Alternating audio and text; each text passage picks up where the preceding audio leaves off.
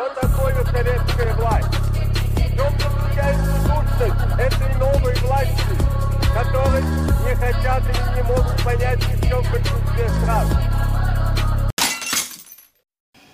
Добрый день, меня зовут Елена Павлова, и я представляю курс лекций по философии.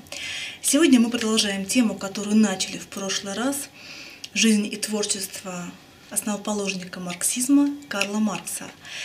И темой нашего сегодняшнего разговора мне бы хотелось сделать проблему, которая возникает, в общем-то говоря, уже на, ранних, э, на раннем этапе развития творческой мысли Маркса. Это тема, которая будет, наверное, проходить красной нитью через всю его жизнь, через все вехи его интеллектуального наследия, дошедшего до нас. Это проблема отчуждения труда. Тема, которая раскрыта невероятно удачно, хорошо, э, очень интересно на страницах его знаменитых рукопи... экономическо-философских рукописей 1844 года. Прежде чем начнем эту тему с вами сейчас разбирать, да, мне бы хотелось, чтобы мы имели такой крохотный у себя в голове маячок. Дело в том, что вот эта работа, эта книга, которая выходит да, в Советском Союзе, которая несчетное число раз перепечатывается, переиздается, публикуется снова и снова, на самом деле самим Марксом для печати не планировалось. То есть это были такие рукописи, это были действительно рукописи, это были заметки, которые Маркс набрасывал сам для себя – чтобы систематизировать или каким-то образом вот привести в некое целое те взгляды, те убеждения, те установки, которые у него возникали при его понимании, при его анализе современной ему экономической ситуации и так далее. Дело в том, что как раз таки это сама эта книга Маркса, да, это даже не книга, она была без названия, это вот буквально набор таких листов рукописных найденных потом.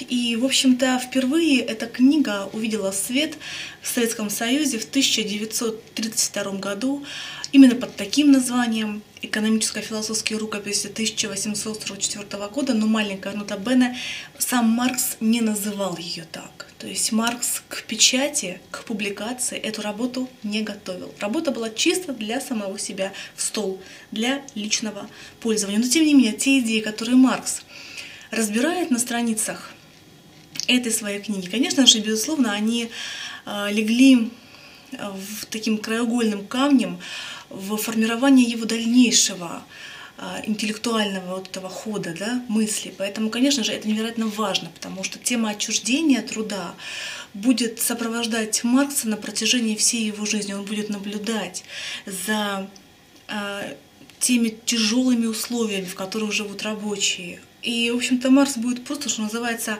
описывать ситуацию, да, реально, что называется, изнутри наблюдая. Сам Марс будет часто сталкиваться с ситуацией, когда он работает на какого-то конкретного заказчика, на какого-то конкретного человека, не получая при этом ожидаемого вознаграждения, ожидаемой отдачи. Он не получает, он работает впустую порой. Он часто приносит, допустим, там свои работы, свои статьи, публикации, готовые уже к печати, да, к издателю. И оказывается в ситуации вот этого волнения и беспокойства, как воспримут его работу, его очередное произведение. Итак, проблема отчуждения труда. Маркс скажет, что действительно для начала нужно для, для самого себя, для самих себя разобраться, что есть такое вообще отчуждение. Термин, который использует Марс, безусловно, это термин, относящийся еще к творчеству Гегеля. А, мы там, если вы вспомните, да, мы разбирали этот термин, это понятие, эту дефиницию, что есть такое отчуждение. Да? Но дело в том, что Маркс по сравнению с Гегелем привносит совершенно иное понимание. Вот в этот феномен отчуждения труда.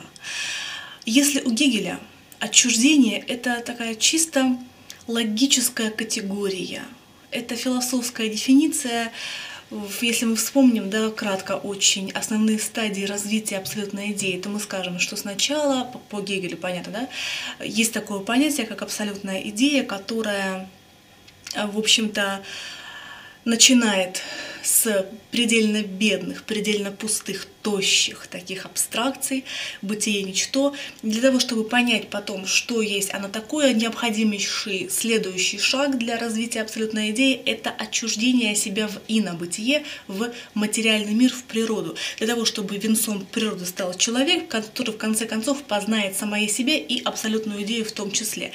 То есть отчуждение несет у Гегеля, допустим, да, это вот действительно момент больше философский. Э, в этих рассуждениях. Да? Другое совсем дело у Маркса. Дело в том, что по Марксу мы наблюдаем не просто феномен отчуждения в современном мире, но именно отчуждение труда.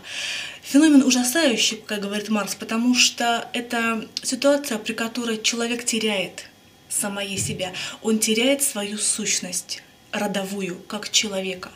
Он теряет свои какие-то личностные, уникальные черты. Он превращается в животное, в конце концов, сражающееся только за выживание, за то, чтобы не умереть э, в этом мире, то есть чтобы, то есть даже хуже, чем животное, потому что у животных нет сознания, да, нет, нет, нет мышления, а люди еще и осознают все эти тяготы, которые на нас с вами наваливаются.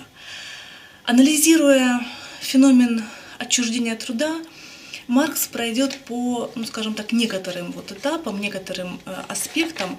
Он, допустим, в данной рукописи будет разбирать такое понятие, такую проблему, как заработная плата, как отношения между рабочим и капиталистом, выходя постепенно на вот это понимание, да, отчуждение. Маркс скажет, что есть такое заработная плата. Заработная плата – это всегда есть враждебная борьба по Марксу между рабочим и капиталистом, то есть между рабочим и начальником. Причем в этой борьбе, скажет Маркс, проиграет всегда с обязательностью рабочий, потому что у него нет этого люфта финансового никогда. Он живет от зарплаты до зарплаты, от оклада до оклада. У него все рассчитано до копейки, да, до таллера, до франка, до доллара. В то время как у капиталиста, допустим, есть какой-то необходимый такой вот запас, да, денежных средств, благодаря которым он, опять же, может выживать. Что есть такое заработная плата в мире капитализма, скажет Марс? Это тот предельно низкий уровень а, денег, да, которые выплачиваются рабочему, капиталистам, для того, чтобы рабочий мог выполнять свою, во-первых, а, работу, а во-вторых, чтобы он не умер с голода. То есть чтобы он поддерживал, что называется, вот такое вот а, полуживотный, а иногда и самый настоящий животный уровень существования. Причем Маркс скажет, что при выигрыше капиталиста рабочий, конечно же, автоматически, то есть априори не выигрывает вместе с ним.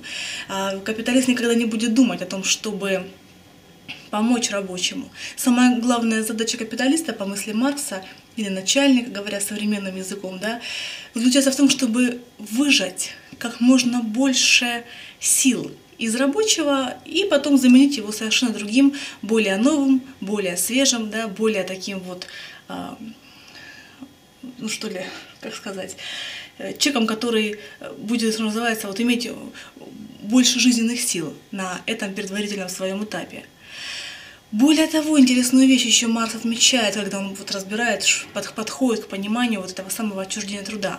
Он скажет, что, допустим, цены на труд всегда обязательно являются более устойчивыми, чем цены на средства к жизни. То есть это означает одну простую вещь. Дело в том, что да, наша зарплата с вами не увеличивается вместе с увеличением цен на жилье, на продукты, на одежду, на какие-то услуги, товары и так далее. То есть здесь наблюдается постоянный, действительно самый настоящий разрыв.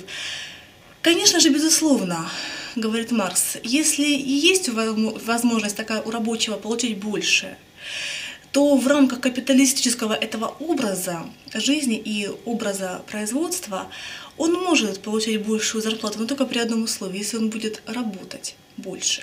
То есть если он не, скажем, не улучшит да, сам факт своей работы, то есть не придумает какое-то усовершенствование и так далее, если он сам будет работать, а как правило так и так и есть, да, на этих заводах было во времена Марса на этих фабриках, то, конечно же, безусловно, он будет получать большую зарплату, но он будет надрываться говорит Марс, надрываться совершенно невероятно.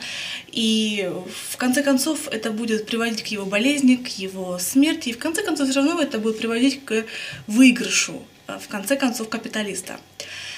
То, что мы наблюдаем, говорит Маркс, в данной ситуации на отношения современные да, ему между рабочим и капиталистом заключается в том, что тот труд, который совершает рабочий, те товары, которые он производит, те услуги, которые он совершает, не являются его сущностью, не являются его гордостью, не являются его достижением. Это то, что не принадлежит ему, говорит Маркс. Тоже интересная очень вещь. При всем при том, что труд это великое дело, это великая вещь потому что для самого человека, потому что именно человек, говорит, да, Маркс появляется благодаря труду. Если бы не было труда, то не было бы возможности нам с вами сегодня говорить о э, этом виде, да, Homo sapiens. На самом деле, действительно, люди постоянно э, взаимодействуют, контактируют с окружающим миром, с окружающей нас действительностью. И действительно, по-настоящему действительно, они на протяжении всех этих миллионов лет, да, от самой первой глухой еще этой первобытности, да, заканчивая сегодняшним современным миром, не только миром Маркса, но и нашим современным миром, они постоянно усовершенствуют да, те условия, те продукты, те услуги, которыми, которые, которыми они пользуются, которые они совершают, которые они, допустим, используют постоянно в своей жизни. Да? Но здесь интересный момент, а, который, опять же, характеризует Марса как очень глубокого мысля, который смотрит на ситуацию, да, пытается разобраться для себя, что же есть такое, что же это за такой феномен, интересный труд человеческий. Маркс проводит очень, я полагаю, интересное сравнение такое, да, между человеком и животным.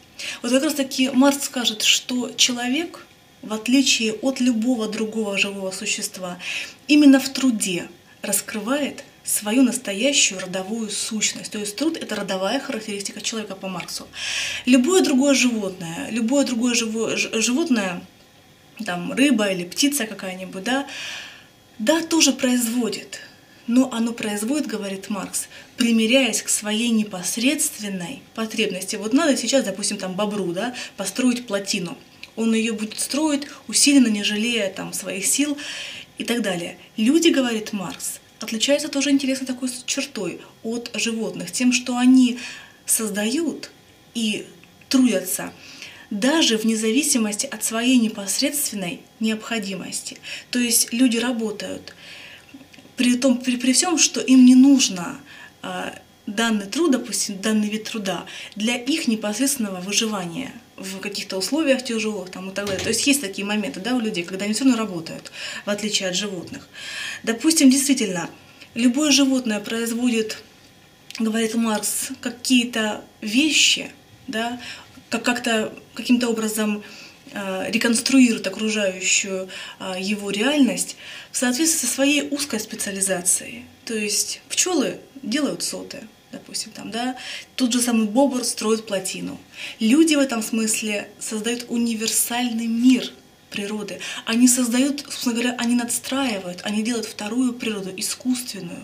То есть они создают совершенно потрясающий мир, в отличие от э, любого другого живого существа.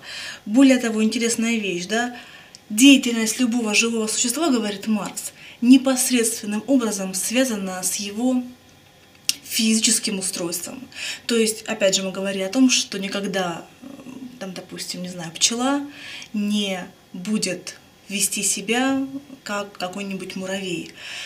В то время как люди свободны от этого самого вот, скажем, да, засилья чисто конкретного своего там видового. То есть люди создают очень многие вещи, они разнообразны, они совершенно уникальны. Люди осуществляют себя в труде. И если животное строит, строит какой-то мир да, по мерке, по потребности именно того вида, к которому оно относится, к которому оно принадлежит, то люди могут создать, создавать какие-то продукты, вещи, товары по меркам любого вида. Они могут универсализировать действительно этот мир. Еще такой интересный нюанс.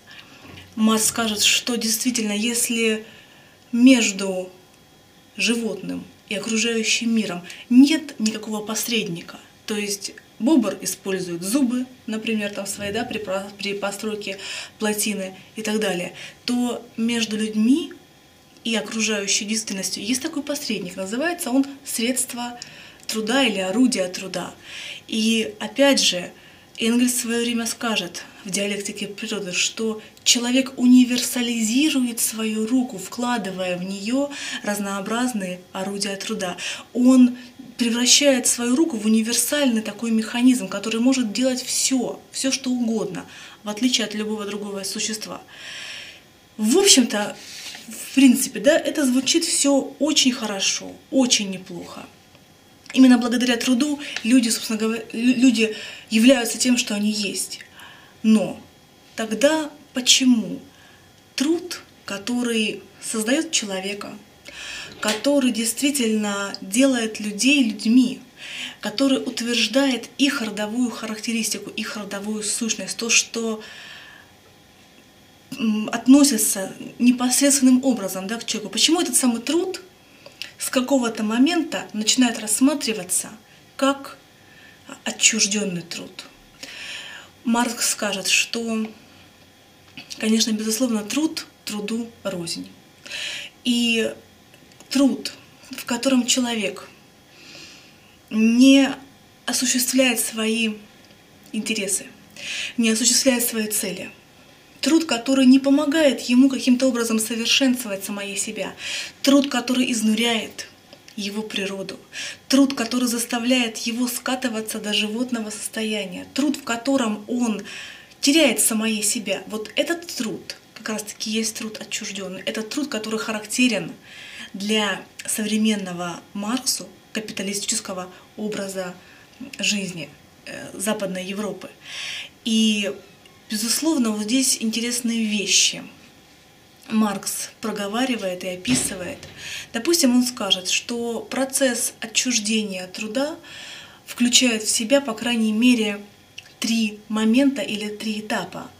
Первый момент — это объективация моего труда. То есть это означает, что рабочий создает какие-то товары, какие-то услуги, какие-то продукты, которые с ним больше, после как он их создает, да, они с ним больше не контактируют скажет Маркс.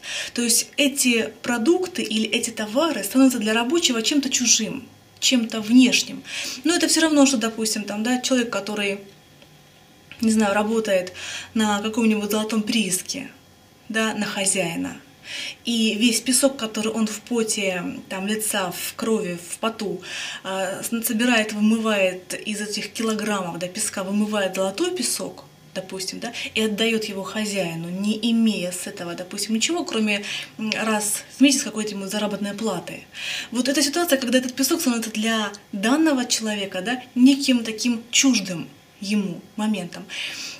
Любое произведение искусства, которая может быть создана да, человеком, но которая будет отдана что, что ли, ну вот под заказ да, другому человеку, то есть заплатившему деньги, да, и опять же произведение, которое может быть создано, что называется, из-под палки, то есть я не хотел этого создавать, но мне пришлось это сделать, да, вот этот товар нужно было создать.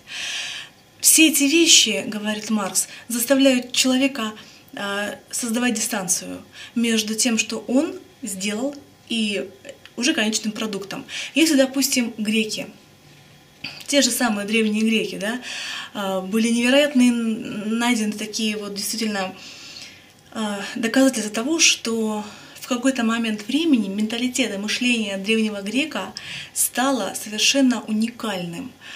На раскопках древних египетских пирамид стали находить, допустим, какие-то предметы, какие-то вещицы, на которых были найдены совершенно интересные подписи. Не на древнеегипетском, а на древнегреческом. Допустим, какая-нибудь ваза, представьте себе, красивая, там, да, безусловно, расписанная каким-нибудь образом таким затейливым, причудливым. И вот на этой вазе, допустим, снизу подпись. Эту вазу, там, к примеру, сделал Фемистокл, сын какого-нибудь там, не знаю, Софокла. Чем очень горд, чем очень рад и чему очень действительно, а, чем очень гордится. То есть этот момент подписи, автографа, когда я делаю некоторую работу, и она приносит мне удовольствие, потому что я демонстрирую свою подпись, свое авторство в этой работе. Это, конечно, одно. Делая такой труд, совершенно иную а, роль, иную вообще ценность для людей приобретает. И есть другой труд. Труд машинный, труд механистический, когда действительно люди надрываются на работе, не получая от этого совершенно никаких совершенно никакого удовольствия. Вторым э, способом или вторым таким нюансом, который характеризует феномен отчужденного труда по Марксу, это момент отъема. Отъем, то есть это ситуация, когда капиталист забирает у рабочего все э, результаты его труда, все его необходимые какие-то да, там, достижения, его какие-то плоды его работы. И рабочий, опять же, не имеет на них права. И, наконец, третий уровень или третий нюанс э, такого отчуждения труда по Марксу – это есть порабощение рабочего. Тоже интереснейший феномен, потому что Маркс говорит, что в данной ситуации рабочий чувствует свое закабаление, а, свое рабство от тех предметов, которые он производит. Рабочий оказывается включен вот в эту, вот эту вот систему да, взаимного товарооборота и услуг. То есть рабочий, говорит Маркс, может выживать только в одном случае, приобретая товары и услуги, созданные другим рабочим. В конце концов, говорит Маркс, рабочий опускается до такого состояния интересного, когда он все свои вот эти товары, да, все услуги, свою жизнь, свое здоровье, здоровье своих детей начинает измерять только в, одной, в одном эквиваленте, в деньгах. И, допустим, он говорит, вот ребенок заболел, да, он говорит, так, это будет стоить столько-то и столько-то. Это, конечно, очень много, но мы постараемся что-нибудь сделать. Или ребенок идет в школу. Так, вот это будет стоить такие-то, такие-то деньги, но мы будем действительно стараться, что-то будем для этого делать, например, да. То есть ситуация, безусловно, в которой труд, по мысли Маркса, становится для человека чем-то чужим ему, чем-то внешним, не приносящим совершенно никакого удовольствия, когда люди огромное число своего жизненного времени проводят ситуации на работе, да, которая им не нравится, которая выматывает их и изнуряет их и силы, и силы физические, да. И, в общем-то, действительно, ситуация происходит, закручивается еще сложнее, еще жестче, говорит Маркс, когда рабочий, если и чувствует себя собой, то находясь не на работе, потому что на работе он есть машина своеобразная, есть своеобразный автомат, штампующий там какие-нибудь либо детали, либо доклады, либо отчеты, бумажки какие-нибудь, да. И в этом случае, говорит Маркс, я теряю я являюсь рабочим, я теряю свою самость. А чувствую я себя собой только дома, в крохотный момент времени, пока я не нахожусь на работе. То есть я ем, сплю, кушаю, совершаю какие-то другие естественные физиологические потребности, которые, опять же, родят, роднят меня с животным момент творчества, момент мышления, момент какого-то интеллектуального развития исчезает вообще, говорит Маркс, для рабочего. То есть рабочий скатывается на уровень вот этой повседневной своей обыденности, где каждый день повторяет предыдущий, снова и снова одна и та же монотонная работа, а отдохнуть, что называется, интеллектуально, просто или там духовно, или культурно, просто нет возможности из-за усталости, которую ты, выкладыв, ты вкладываешь на, вернее, которая накрывает тебя, да, после твоего рабочего дня. Более того, говорит Маркс, когда мы имеем дело с отчуждением труда, мы должны тоже не забывать про такой один интересный нюанс. Этот нюанс заключается в следующем – осуществление труда или э, овеществление вот этого продукта, да, вернее, этого труда в виде товара, заключается в том, что рабочий выключается из своей настоящей действительности и своей настоящей жизни, причем до такой степени, что это приводит э, вплоть там, к голодной смерти. Ситуация, при которой то, то, тоже мы вкладываем, чем больше мы вкладываем в труд, вот это чужой, чуждый нам, да, тем меньше остается нас самих. Вот такой тоже интересный парадокс, говорит Маркс. То есть, чем больше я делаю то, что от меня требует, допустим, капиталист или мой начальник, тем меньше мне остается на мое собственное саморазвитие, тем меньше я являюсь самим собой. Более того, интересная вещь. Конечно же, капиталист, допустим, да, может э, задуматься о том, чтобы каким-то образом э, усовершенствовать вот этот процесс труда, каким-то образом гармонизировать да, вот эту жизнь тяжелую рабочего. Но сами рабочие, говорит Маркс, позже будет говорить о том, что они очень часто будут протестовать против усовершенствования процесса производства по одной простой причине. Потому что, смотрите, с одной стороны, говорит Маркс, да, они могут получать большую зарплату, допустим, да, опять же, большую зарплату за счет чего? За счет какого-то автоматизированного производства, когда сокращается число людей, число рабочих. И, оставши, и оставшиеся люди получают большие деньги. С одной стороны, действительно это так. С другой стороны, если мы говорим о процессе, вот о процессе этого постоянно прогрессивного да, развития общества а, капиталистического, то сами рабочие будут слабо заинтересованы в том, чтобы какой-то прогресс наступал, потому что, ну, представьте себе, да, поставят какую-нибудь машину и уберут там двух или трех рабочих, для которых, в общем-то, это равносильно голодной смерти. То есть рабочие сами будут заинтересованы в том, чтобы работать как можно сильнее, как можно лучше, и тем не менее не давать машине да, вставать на свои места. То есть, говорит, говорит Марс в итоге, Получается вообще интересная ситуация, парадоксальная. Люди отождествляют себя и конкурируют с машинами. То есть они конкурируют с тем, с чем они в принципе конкурировать не должны. И, в общем-то, это есть не самая большая глупость. Более того, вот отчуждение труда, да? Сам факт, что есть такое отчуждение труда по Марксу. Итак, мы проговорили с вами о том, что отчуждение труда – это ситуация, при которой труд является для рабочего чем-то внешним, чем-то, что ему самому рабочему, то есть, да, не принадлежит. То, что в этом труде рабочий не утверждает себя, что он напротив себя теряет, что он чувствует себя, не чувствует себя счастливым, да, говорит Маркс. Наоборот, он чувствует себя очень несчастным, потому что он не чувствует себя хозяином в этом своем трудовом допустим, там акте, да. И поэтому, в общем-то, действительно, только вне труда, говорит Маркс, рабочий чувствует себя счастливым. И поэтому тот труд, о котором мы говорим с вами, это труд вынужденный, труд, который необходим нам для того, чтобы не умереть с голода. А это на самом деле не есть залог счастливой, успешной, такой, да, действительно долгой жизни. Вот тема, которую затрагивает Маркс, отчуждение труда, а мы об этом сегодня поговорили Через какое-то время, когда Маркс будет думать дальше, будет размышлять о всех сложностях, которые испытывает человек в этом мире, он свяжет феномен отчуждения труда, феномен классовой борьбы, феномен того, что есть такое вообще общество, что оно есть и чем оно должно стать. А на сегодня пока все. Я желаю вам всего хорошего. До свидания.